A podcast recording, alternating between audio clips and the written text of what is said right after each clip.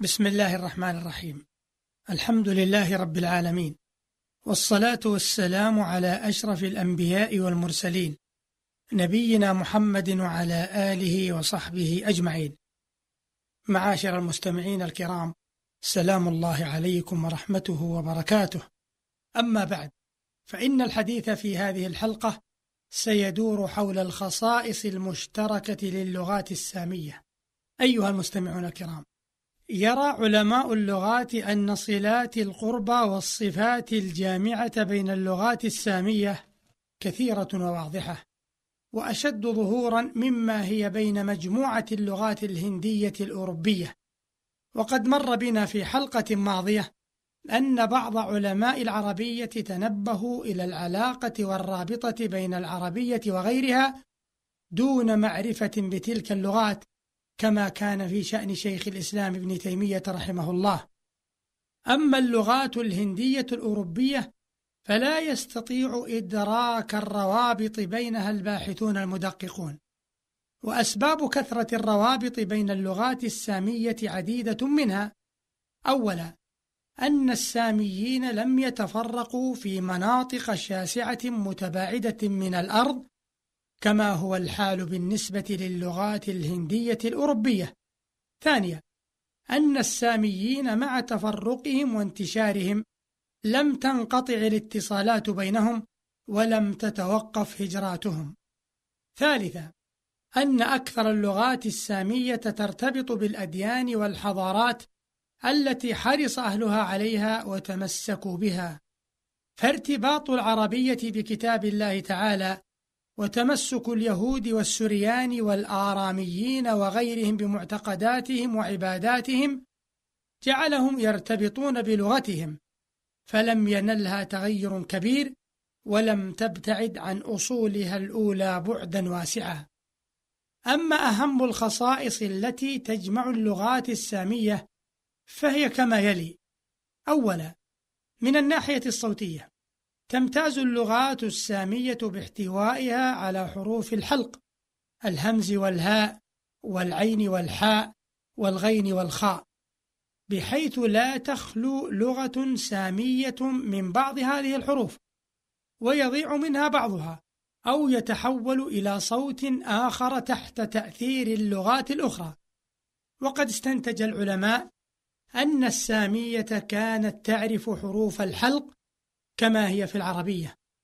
وأن فقدها من غير العربية طرأ على الساميات خصوصا حرف الحاء حيث زعم ابن فارس رحمه الله أن الحاء والضاء مما اختصت به العرب. وقال أيضا وزعم أناس أن الضاد مما اختصت به العرب دون غيرهم. انتهى كلامه. وحروف التفخيم أو الإطباق وهي الصاد والضاد والطاء والظاء والقاف من مميزات اللغات السامية. وقد أجمع الباحثون على وجود القاف والطاء والصاد في كل اللغات السامية. أما الضاء فيظن أنها متطورة عن الصاد والضاد من خصائص العربية فلا توجد في غيرها كما مر. والحروف بين الأسنانية وهي الذال والثاء والضاء مما تميز السامية. فالذال والثاء صوتان أصليان في السامية الأولى. وإن فقدا في بعض اللغات السامية وتحولا إلى أصوات أخرى كما هو الحال في العاميات العربية.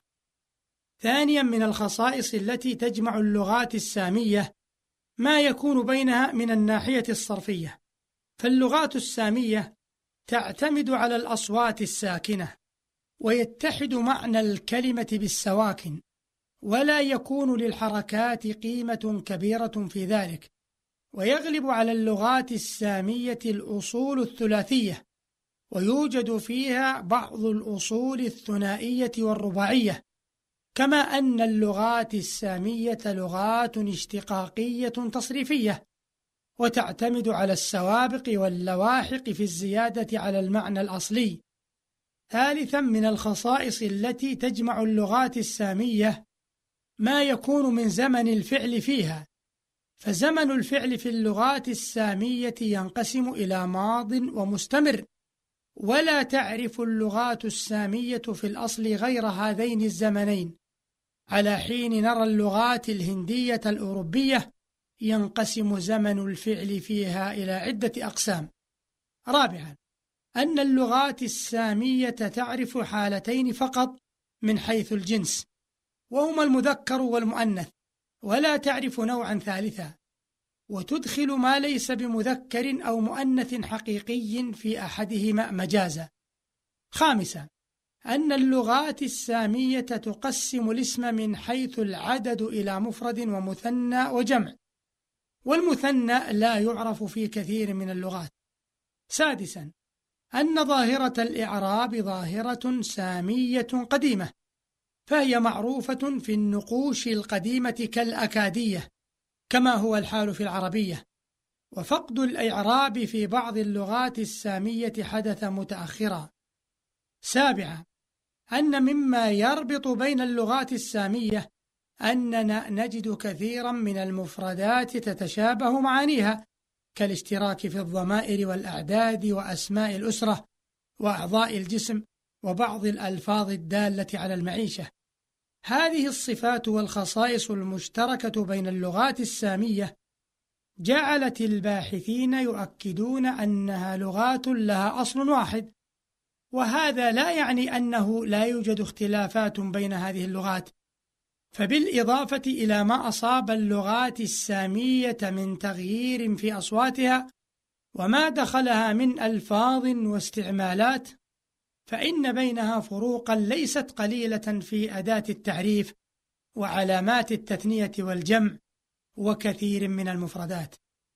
أما أقدم لغة سامية أو أقرب لغة سامية إلى الأصل المشترك أو اللغة الأولى للساميين كما يتصورها العلماء فهو أمر مختلف فيه وإن كان أكثرهم يرى أن العربية أقرب اللغات إلى السامية الأولى. فالأبجدية الصوتية التي رسمها العلماء للسامية الأولى قريبة إلى حد ما من الألفبائية العربية والعربية لم تفقد شيئا من مخارجها. وحافظت على ظاهرة الإعراب كاملة كما أن المفردات والتصريف وتركيب الجملة السامية الأولى مما حافظت عليه العربية. وليس ذلك غريبا إذا ما تذكرنا أن أرجح الآراء ترى أن جزيرة العرب موطن الساميين ومن ثم يكون سكان الجزيرة الذين لم يغادروا أرضهم ولم يختلطوا إلا قليلا بغيرهم والذين توارثوا الديانات والحضارات هم أجدر الناس بالمحافظة على خصائص لغتهم الأم. وإلى هنا ينتهي وقت هذه الحلقة التي دارت حول الخصائص المشتركة للغات السامية. والسلام عليكم ورحمة الله وبركاته.